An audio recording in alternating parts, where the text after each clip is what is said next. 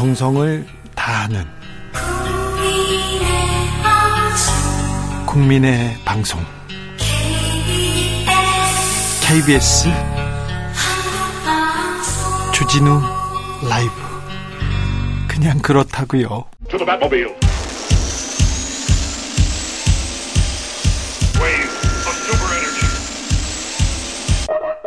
주기자의 1분 돌아가세요. 다 이동하세요. 얼른 빠지세요. 사람이 죽고 있어요. 도와주세요. 제발 도와주세요. 땀에 흠뻑 젖은 경찰관이 절규합니다.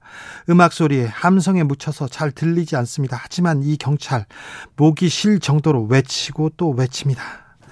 이태원 파출소 경찰관의 고군분투에도 비극을 막을 수는 없었습니다. 또 다른 영웅적인 활약을 한 경찰 한 사람이라도 더 구하지 못해 죄송하다고 글을 썼습니다. 그런데 정작 국민의 안전을 책임지는 자리에 있는 사람들은 딴소리를 합니다. 이상민 행정안전부 장관 경찰 소방력 배치 부족이 참사 원인은 아니다. 박희영 용산구청장 주최 측이 없는 만큼 축제가 아닌 하나의 현상으로 봐야 한다. 구청에서 할 수 있는 역할은 다 했다. 국민의힘 유상범 의원 주체가 없으니 의무가 없는데 법적 책임을 물을 수 없다. 156명의 청춘이 서울 한복판 골목에서 압사당했습니다. 어디서부터 잘못된 걸까요? 사람이 그렇게 많은데 왜 통제하지 않았을까요? 신고를 받고도 경찰은 왜 출동하지 않았을까요? 왜 구조하지 않았을까요? 행사 주체가 없으면 국민이 아닌가요? 피해자가 아니라 사망자라고요? 청춘이 압사 당할 때 국가는 어디에 있었을까요? 가만히 있으라고요. 추궁하지 말라고요. 의문을 갖는, 갖는 것도 선동성 정치적 주장이라고요. 추모만 하라고요. 왜 그런데 추모를 방해하는 건가요? 가만히 있으라고요. 세월호 때도 그러셨지 않습니까? 주기자의 1분이었습니다.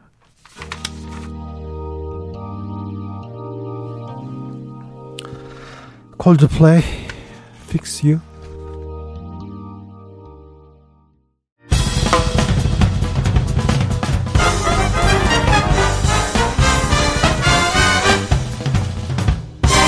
훅 인터뷰 이태원 참사 이상민 장관의 말처럼 경찰과 소방관으로 해결할 수 없었던 사고였을까요? 정부는 어디에 있었을까요? 시청은요? 구청은요? 역할을 다한 걸까요? 아, 이태원 인근에서 오랫동안 거주해왔고 하고 당일 현장을 목격한 가수 김 씨와 만나보겠습니다. 나와 계시죠? 예. 네. 안녕하냐고 인사를 전하기에도 죄스러운 날들입니다. 괜찮으신지요? 아, 예, 그런 얘기를 많이 듣는데 네. 솔직히 괜찮을 수는 없는 것 같고 네. 좀그 바로 근처에 있었기 때문에 근데 네. 제가 아무런 역할을 할 수 없었던 그것 때문에 좀 되게 무기력한 상태입니다. 지금. 네. 아, 압사 사고가 난 당일 어디에 계셨습니까? 어떤 장면들을 보셨습니까?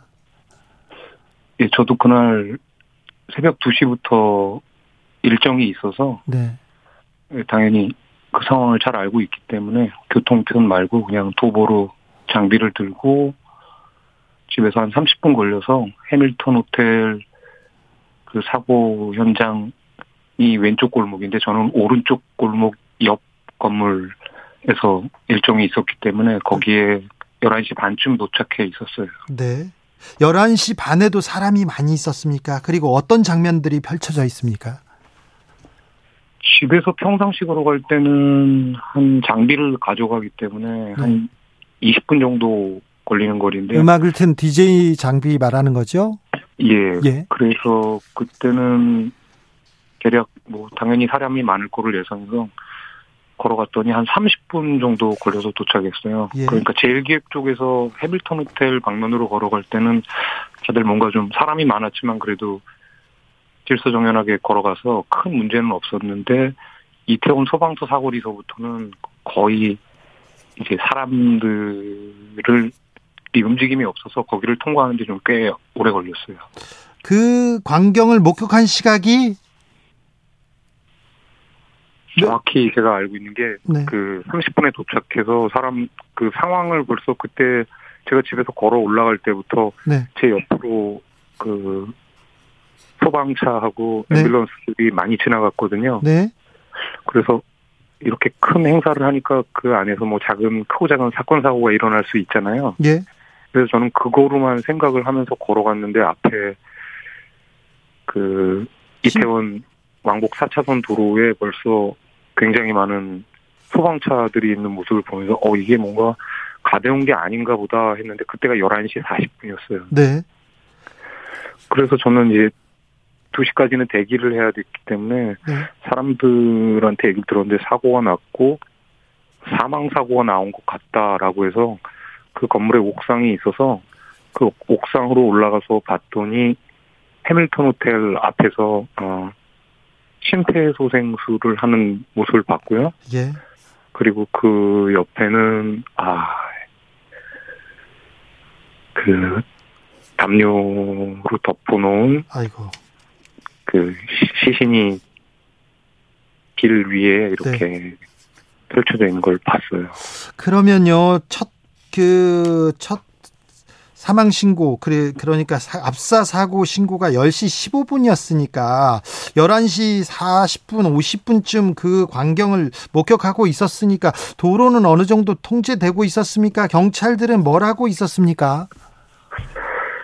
음, 저도 이태원에서 종종 음악을 틀기 때문에 이태원 상황을 그래도 좀 아는 편인데 네.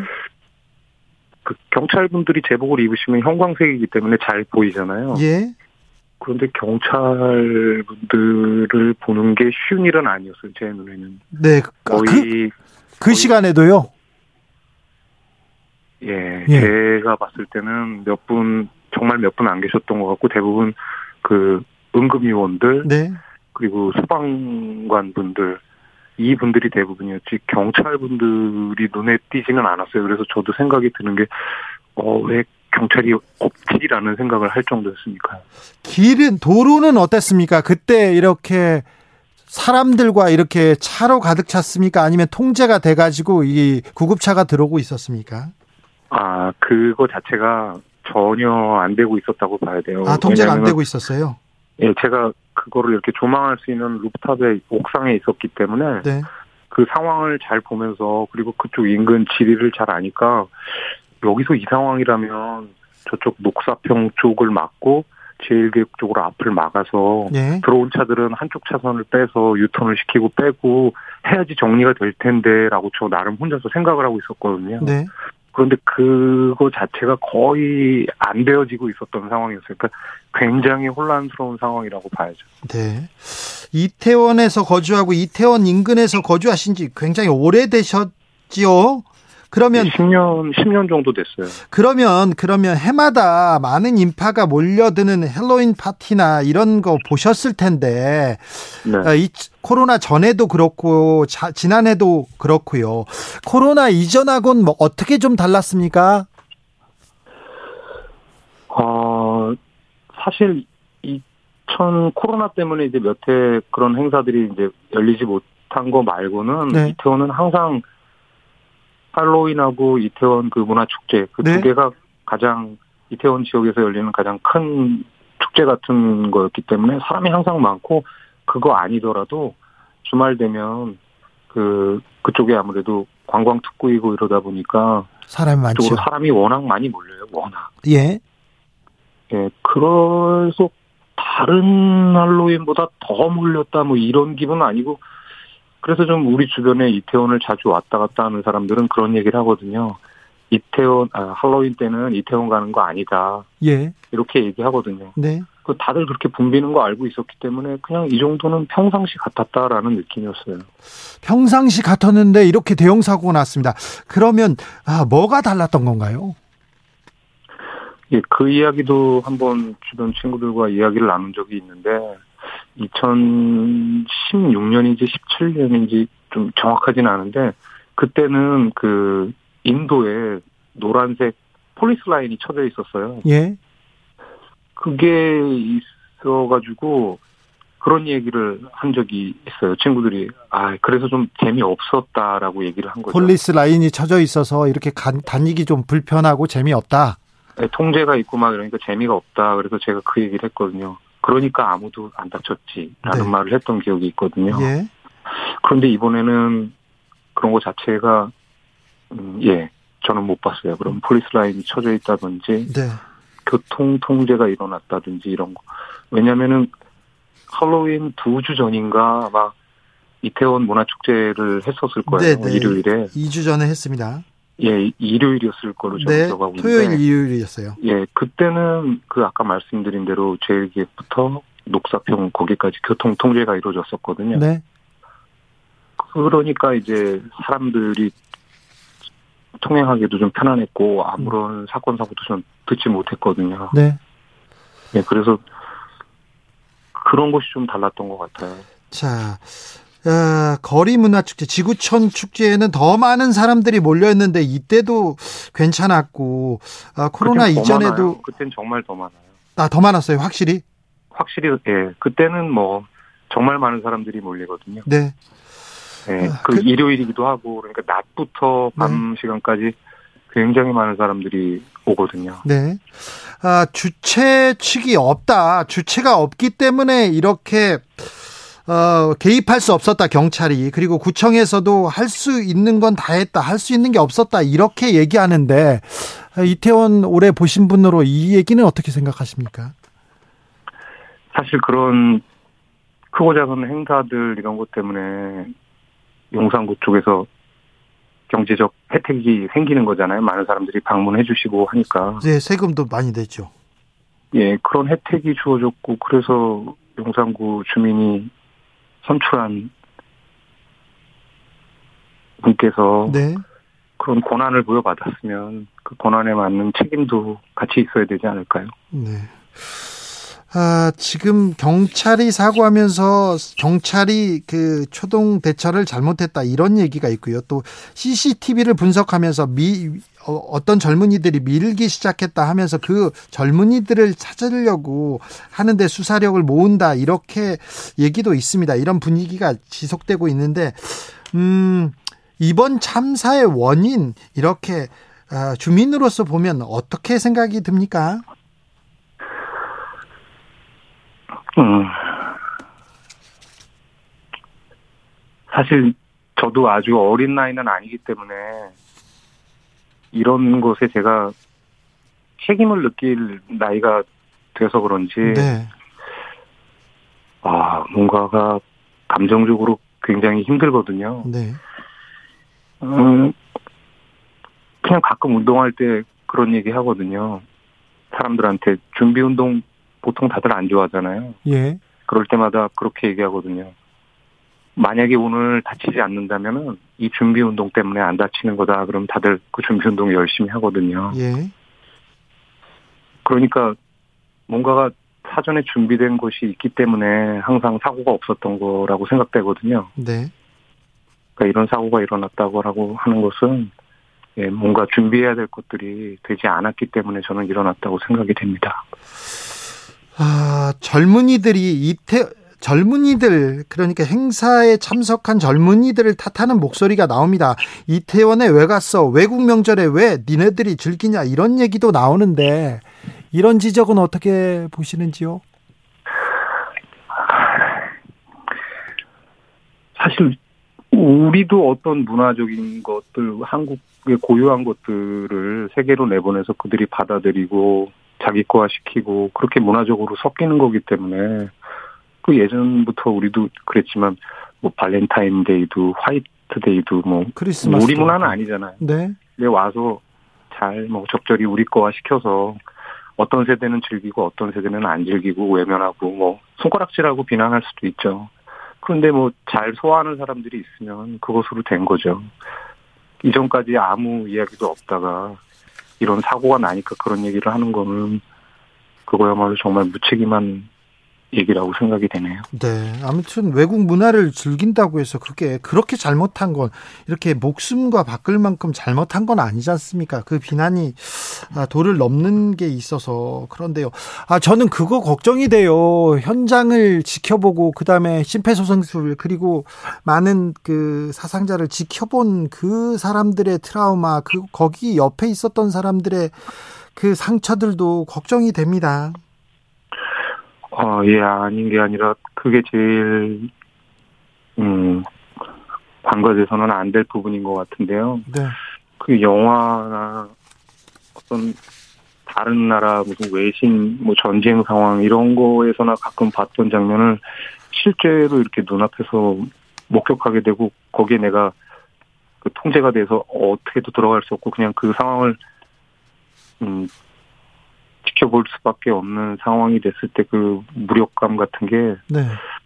아, 생각보다 굉장히 큰 것 같아요. 그래서 제 주변도 그렇고 이 동네 전체가 되게 뭔가 무기력하고 오늘도 어쩔 수 없이 강아지들 때문에 산책을 나갈 수밖에 없었는데 보면은 도시 전체가 이렇게 완전히 가라앉아 있는 것 같은 그런 네. 기분이에요. 저 또한 좀 무기력하다고 봐야 되겠고.